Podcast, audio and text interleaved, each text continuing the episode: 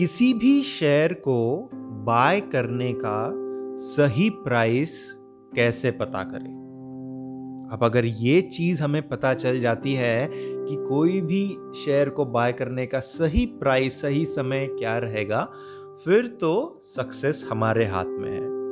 और जी हाँ कुछ हद तक आप इस चीज़ में मास्टर बन सकते हैं। तो दोस्तों इस पॉडकास्ट से अगर आपको वैल्यू एडिशन हो रहा होगा तो लाइक ज़रूर करिएगा एपिसोड को और पॉडकास्ट को फॉलो ज़रूर करिए, जिससे हमें मोटिवेशन मिलता है आप सबके लिए बेहतरीन कंटेंट बनाने का। इस एपिसोड में मैं आपके साथ में कुछ ऐसे टिप्स शेयर करूँगा, कुछ ऐसे नुस्खे शेयर करूँगा, जो प्राइस चार्ट को देखकर ही आपको बता दें कि ये सही समय रहेगा इस स्टॉक को बाय करने का या आपको वेट करना चाहिए? या इसको बाय करने का विचार ही छोड़ देना चाहिए? और अगर बाय करना है तो किस टाइम में, किस प्राइस पर आप इसको अगर बाय करते हैं तो प्रॉफिट्स बनने की जो प्रोबेबिलिटी है, वो मैक्सिमाइज हो जाएगी। तो आखिर तक ज़रूर सुनेगा एपिसोड को। हो सकता है इस एपिसोड को सुनने के बाद आप हर एक शेयर में एक क्रिस्टल क्लियर आइडिया लेकर के चले और एंट्री एग्जिट कहाँ और कैसे करना है ये आपको ध्यान में आ जाए। तो शुरुआत करते हैं। देखिए, निवेश करने के एक तो दो तरीके हैं स्टॉक मार्केट्स में। मोटा मोटा अगर आप पकड़ते हैं तो दो तरीके माने जाते हैं। एक होता है इन्वेस्टमेंट दूसरा होता है ट्रेडिंग इस एपिसोड में हम ट्रेडिंग में इंट्राडे ट्रेडिंग या एकदम शॉर्ट टर्म ट्रेडिंग की बात नहीं करेंगे। हम एक लॉन्ग टर्म ट्रेडिंग की बात करेंगे पोजिशनल ट्रेडिंग या फिर स्विंग ट्रेडिंग स्विंग ट्रेडिंग भी इतना लॉन्ग टर्म नहीं है, लेकिन हम एक पोजिशनल स्विंग ट्रेडिंग के पर्सपेक्टिव से बात करेंगे और इन्वेस्टिंग के पर्पज से बात करेंगे। ठीक है? अब, जब आप कोई भी स्टॉक खरीदने का विचार करते हैं तो सबसे पहले चीज़ आपको करनी चाहिए कि आपको उसका प्राइस चार्ट ओपन एक बार कर लेना चाहिए। ठीक है? अब प्राइस चार्ट ओपन करना और उसको देखना मतलब आपको ऐसा लगेगा कि इसमें बहुत ज़्यादा नॉलेज की ज़रूरत है किसी एमबीए वाले व्यक्ति ने करना चाहिए, किसी फाइनेंस वाले व्यक्ति ने करना चाहिए, किसी बैंकिंग वाले व्यक्ति ने ये ये चीज़ करनी चाहिए, क्योंकि ये चीज़ें जो है, ये तो उन्हीं लोगों को समझती है। लेकिन मैं आपको बता दूँ, मेरे एक्सपीरियंस से, और काफ़ी लंबा एक्सपीरियंस रहा है मेरा स्टॉक मार्केट्स में M B A finance economics bankers इन लोगों का स्टॉक मार्केट से खास करके स्टॉक मार्केट्स के स्टॉक्स के चार्ट से कुछ भी लेना देना नहीं रहता। इसलिए आप सबसे पहला ये जो आपका माइंडसेट है, ये बदल लीजिए। कोई भी शेयर का आपके पास में कोई न्यूज़ आता है, कुछ भी आता है तो सबसे पहले जाइए और प्राइस चार्ट को ओपन करिए। प्राइस चार्ट को ओपन कहाँ पर करेंगे? जीरोदा में अकाउंट बना लीजिए। वहाँ पर आपको सारे के सारे प्राइस चार्ट्स मिल जाते हैं। ट्रेडिंग व्यू के ऊपर ट्रेडिंग व्यू एक सॉफ्टवेयर है जिसके ऊपर प्राइस चार्ट्स हमें दिखते हैं, हमें मिलते हैं। काफ़ी सारे और भी है ऑप्शंस लेकिन ट्रेडिंग व्यू एक जाना माना नाम है एक जाना माना सॉफ्टवेयर है। और ज़ीरोदा का उनके साथ में टाइप है। तो आप ज़ीरोदा में अकाउंट बना लेते हैं तो वो आपको चार्ट्स और मतलब उनके प्लेटफॉर्म पे आप देख सकते हैं। बाकी भी प्लेटफॉर्म्स हैं जहाँ पर आप देख सकते हैं। तो जिस भी इसमें आप देखना चाहें, आप देख सकते हैं, ऐसा कोई है नहीं। और अगर आपका जो ब्रोकर है, वो आपको चार्ट्स की सुविधा नहीं देता, उसके प्लेटफॉर्म्स में चार्ट्स आप ओपन नहीं कर सकते हैं तो ज़ेरोदा में चार्ट्स ओपन कर लीजिए। अगर आपको लेने का मन करता है तो आप आपके ब्रोकर के पास जा कर के फिर से जो भी आप सालों से अगर करते आ रहे हैं बाय सेल जो जिस प्रकार से भी आप करते हैं, करिए। राइट तो एक ऐसा अकाउंट ओपन कर लीजिए, फिर चाहे वो एक डीमैट अकाउंट हो या नॉर्मल अकाउंट हो या कुछ भी हो, जहाँ पर आपको चार्ट्स देखने मिले। तो चार्ट एक बार आपने ओपन कर लिया। उसके बाद आप उसमें देखिए कि कोई भी स्टॉक का प्राइमरी ट्रेंड क्या है। अब प्राइमरी ट्रेंड जब मैं बोलता हूँ तो ये भी वर्ड जो है, ये आपको शायद बहुत ही बड़ा फाइनेंशियल जार्गन लगेगा, लेकिन ऐसा कुछ नहीं है। बस ये देख लीजिए कि स्टॉक का जो रुझान है, वो क्या वो ऊपर की तरफ़ है या वो नीचे की तरफ़ है? बस जैसे क्रिकेट में हम देखते हैं कि रन रेट ऊपर जा रहा है, कि रन रेट नीचे जा रहा है और फिर वो ग्राफ प्लॉट होता है। बस उसी तरीके से आपको कुछ उसको भी समझना है कि ये स्टॉक का जो रन रेट है, ये ऊपर जा रहा है कि ये नीचे जा रहा है। आपको देखते बराबर समझ में आ जाएगा। स्टॉक का जो चार्ट है, वो देख के समझ में आ जाएगा, ऊपर है या नीचे है। तो इसी को कहते हैं प्राइमरी ट्रेंड। ठीक है? अब अगर आपको उस स्टॉक में बाय करना है मतलब आपको लॉन्ग पोजीशन लेना है मतलब पहले बाय करना और बाद में सेल करना, इसको लॉन्ग पोजीशन कहते हैं। और पहले सेल करना और बाद में बाय करना, ये भी पॉसिबल है। पहले सेल करना, बाद में बाय करना, इसको शॉर्ट पोजीशन कहते हैं। ठीक है? मतलब अगर मार्केट ऊपर जा रहा है तो आप पहले बाय करेंगे और फिर सेल करेंगे तो आपको फ़ायदा होगा।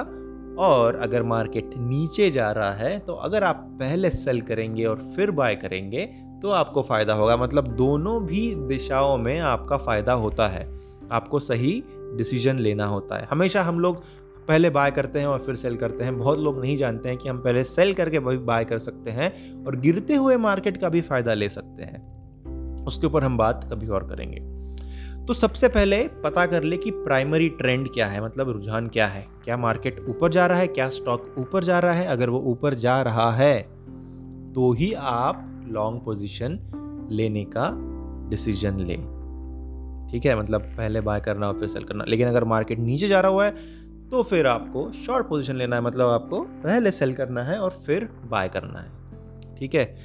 तो अगर आपने पहले सोचा था कि मैं इसको बाय करूँगा मतलब लॉन्ग पोजीशन इसमें लूँगा और अगर आपको दिख रहा है कि प्राइमरी ट्रेंड जो है वो थोड़ा लड़खड़ाया हुआ है, नीचे की तरफ़ दिख रहा है या साइडवेज दिख रहा है साइड में जाता हुआ दिख रहा है। ऊपर भी नहीं जा रहा है, नीचे भी नहीं जा रहा है, लेकिन साइड में जाता हुआ दिख रहा है तो आप उसको छोड़ दें। वो स्टॉक आपके लिस्ट से हटा दें। ठीक है? और दूसरे कोई स्टॉक की तरफ़ जाए। तो ये आपका पहला स्क्रीनिंग प्रोसेस है। प्राइमरी ट्रेंड पता करना है चार्ट के ऊपर में जाके।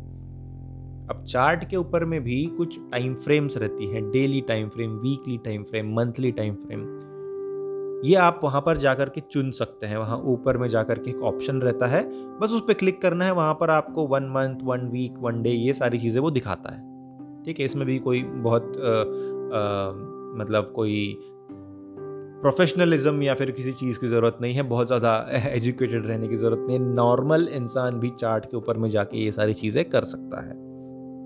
हमारे यूट्यूब चैनल के ऊपर में हमने इसके ऊपर वीडियोस किए हैं, आप उसको रेफर कर सकते हैं। एक बेसिक और बिगनर लेवल से हमने चार्ट्स को एक्सप्लेन किया है। खैर तो प्राइमरी ट्रेंड जो है, ये आपने पता कर लिया। तो आपके आधे से ज़्यादा स्टॉक्स वहीं पर स्क्रीन हो गए, वहीं पर आपने लिस्ट को जो है वो शॉर्ट लिस्ट कर दिया। ठीक है, अब दूसरा दूसरा हर्डल दूसरा प्रोसेस क्या है? सेकेंडरी ट्रेंड सेकेंडरी ट्रेंड मतलब अगर प्राइमरी ट्रेंड आपका ऊपर जा रहा है प्राइमरी ट्रेंड ऊपर की तरफ़ का है तो उसमें भी कुछ वेव टाइप के फॉर्मेशन से वो ऊपर जाता है स्टॉक मार्केट हमेशा एक सीधी लकीर नहीं बनेगी और ऊपर ही ऊपर जा रहा है, ऐसा नहीं होगा। ऊपर अगर जा रहा है तो एक वेव फॉर्मेशन ऊपर नीचे ऊपर नीचे होते हुए इस प्रकार से वो ऊपर जाता है। Right right? मतलब अगर रन रेट ऊपर की तरफ़ जा रहा है, इसका मतलब ये नहीं कि हर एक ओवर में 10-15 रन बन रहे हैं।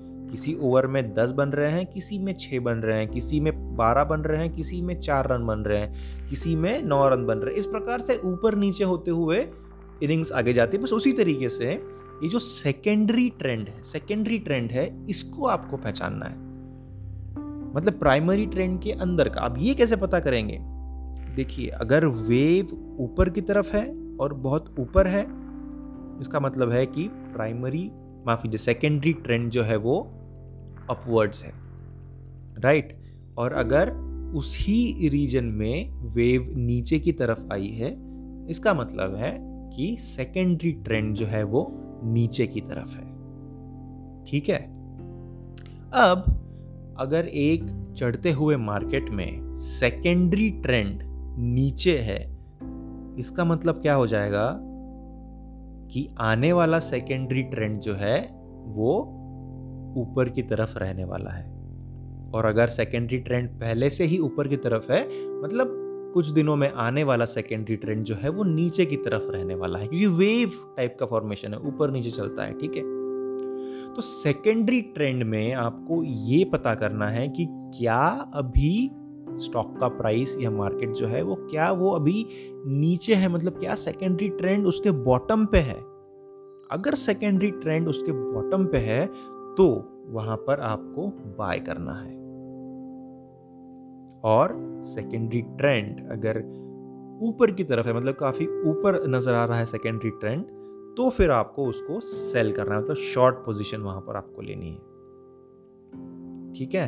तो ये जो साइकिल का फॉर्मेशन चल रहा है, इसका आपको फ़ायदा लेना है। साथ ही में, मान लीजिए आपका प्राइमरी ट्रेंड जो है प्राइमरी ट्रेंड जो है, अगर वो डाउन साइड में है तो पहली बात तो ये है कि आपको वहाँ पर लॉन्ग पोजीशन का जो ख्याल है उसको छोड़ देना है। मैंने अभी अप, ऊपर के ट्रेंड में जो बात की, वहाँ पर मैंने शॉर्ट पोजीशन की भी बात की, वो इनफैक्ट गलत है। उसको आप इग्नोर करिए। उस तरीके से ट्रेड नहीं लेना है। अगर प्राइमरी ट्रेंड ऊपर की तरफ़ है तो आपको सिर्फ़ और सिर्फ़ लॉन्ग पोजीशन ही लेनी है शॉर्ट पोजीशन वहाँ नहीं लेनी है। वैसे ही अगर प्राइमरी ट्रेंड नीचे की तरफ़ है तो वहाँ पर लॉन्ग पोजीशन भूल जाए। फिर चाहे सेकेंडरी ट्रेंड ऊपर हो या नीचे हो, कुछ भी हो, आप उसको भूल जाए।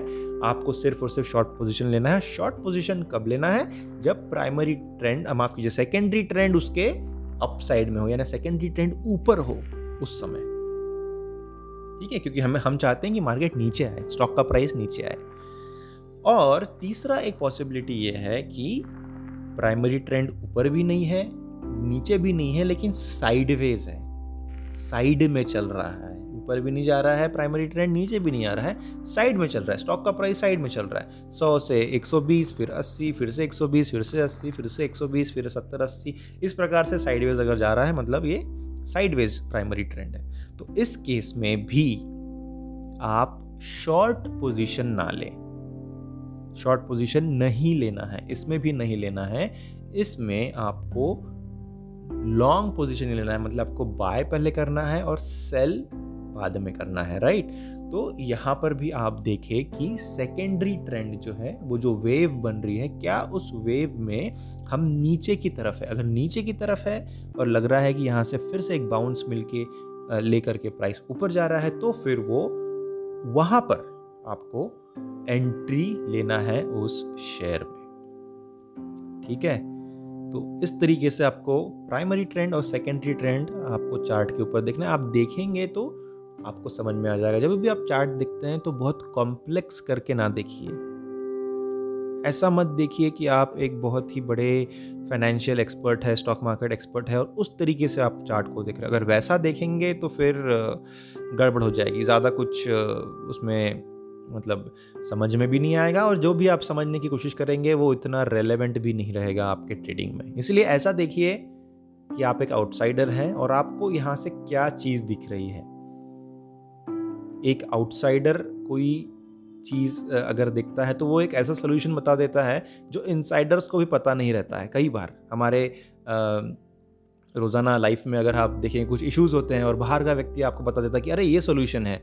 आपको सो, आप सोच में पड़ जाता है कि, अरे हाँ ये मेरे दिमाग में क्यों नहीं है? बस ऐसी ही कोई चीज़ है चार्ट को देखिए एज एन आउटसाइडर देखिए, आपको क्या चीज़ वहाँ पर नज़र आ रही है एज एन आउटसाइडर बस वही चीज़ फॉलो करिए और वही चीज़ सही रहेगी, वही चीज़ सही रहेगी। आप ज़्यादा एनालिसिस करने में जाएँगे तो वो कुछ ना कुछ वहाँ पर गड़बड़ हो सकती है।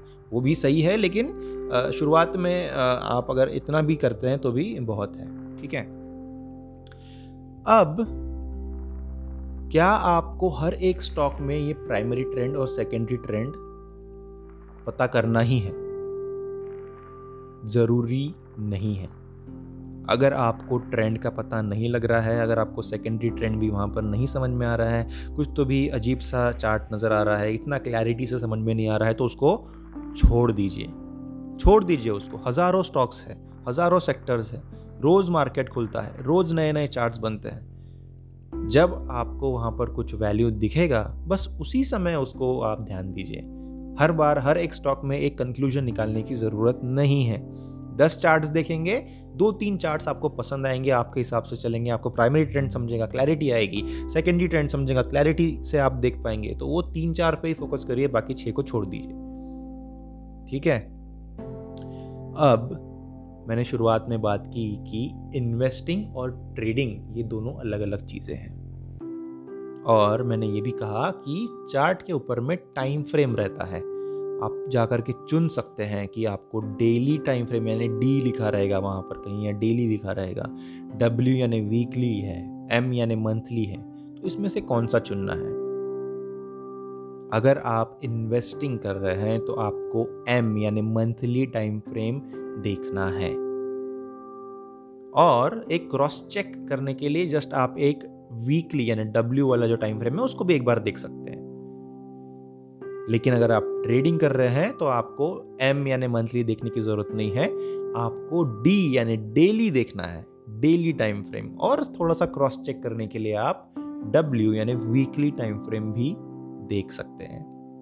तो चार्ट के ऊपर में वो ऑप्शन होता है। काफ़ी आसानी से आप क्लिक कर सकते हैं और चार्ट को देख सकते हैं। इसमें भी कोई फाइनेंशियल जार्गन या बहुत ज़्यादा एक्सपर्टीज़ की चीज़ इसमें नहीं है। आप एक बार ट्राई करके देखेंगे, आपको आ जाएगा। अगर आपको नहीं आता है तो वॉइस मैसेज भेजिए मुझे। लिंक दी गई है नीचे वॉइस मैसेज को मैं रिप्लाई ज़रूर करूँगा। और अगर आपका कुछ वैल्यूएबल इनपुट रहेगा तो उसको अगले एपिसोड में इंक्लूड भी ज़रूर करूँगा। ठीक है? अब बात करते हैं कि ट्रेंड अगर फॉलो नहीं हो रहा है मतलब आपको ट्रेंड पहचान में नहीं अगर आ रहा है तो एक दूसरी चीज़ वहाँ पर आप ये भी कर सकते हैं, जिसको कि रिट्रेसमेंट कहा जाता है। मतलब कोई भी स्टॉक अगर बहुत ऊपर चले गया है और ट्रेंड के बाहर चले गया है तो फिर वो कुछ हद तक नीचे आता है और उसको फिबोनाकी रिट्रेसमेंट कहते हैं। लेकिन इस फिबोनाकी रिट्रेसमेंट के बारे में हम आज इसी एपिसोड में बात नहीं करेंगे। इसके बारे में मैं आपको किसी और एपिसोड में बताऊँगा। तब तक आप ये जो प्राइमरी ट्रेंड और सेकेंडरी ट्रेंड वाला ये जो स्टडी हमने आज जिसके ऊपर बात की है, इसको एक बार आप चार्ट्स के ऊपर समझ लीजिए। और आपको समझ में आ जाएगा कि आपको कौन सा स्टॉक पहले तो बाय करना है, अगर बाय करना भी है तो कौन से प्राइस में? यानी सेकेंडरी ट्रेंड जब नीचे की तरफ़ रहे सेकेंडरी ट्रेंड जब थोड़ा नीचे आए, वहाँ आपको बाय करना है। लेकिन प्राइमरी ट्रेंड ऊपर रहना चाहिए। प्राइमरी ट्रेंड अगर ऊपर नहीं है तो स्टॉक को छोड़ दो। वहाँ पर फिर बाय करने का सोचना ही नहीं है। तो इस तरीके से आप सटीक एंट्री पा सकते हैं किसी भी स्टॉक में। तो दोस्तों, ये हुई बात कि आप कैसे एक एंट्री पॉइंट डिसाइड करें कोई भी स्टॉक में। बस चार्ट्स देखने की ही देरी है। एक बार आप चार्ट्स के आदि हो जाएँगे तो इसके ऊपर हम बहुत और भी ज़्यादा एपिसोड्स बनाएँगे और वहाँ पर और भी ज़्यादा डिस्कशन करेंगे। यूट्यूब के ऊपर में वीडियोस अवेलेबल जहाँ पर चार्ट्स के ऊपर मैं ये सारी चीज़ें एक्सप्लेन करता हूँ। एक बार रेफर कर लेंगे तो अच्छा रहेगा। ठीक है? तो बहुत बहुत शुक्रिया आखिर तक सुनने के लिए। बाकी भी स्टॉक मार्केट्स के रिलेटेड काफ़ी सारे वैल्यूएबल कंसेप्ट हमने डिस्कशन के डिस्कशन इसके ऊपर किया है तो उसको भी रेफ़र ज़रूर करिए एक बार। आ, साथ ही में क्रिप्टो करेंसी और पर्सनल फाइनेंस के भी कुछ बहुत ही इंटरेस्टिंग टॉपिक्स बहुत ही आसान भाषा में समझाने की कोशिश करते हैं और काफ़ी अच्छे रिव्यूज़ आ रहे हैं और उसको भी रेफ़र ज़रूर करिए। बहुत बहुत शुक्रिया। आखिर तक सुनने के लिए और आपका कीमती समय देने के लिए। बहुत बहुत शुक्रिया एंड जल्द मिलूँगा आपसे। धन्यवाद।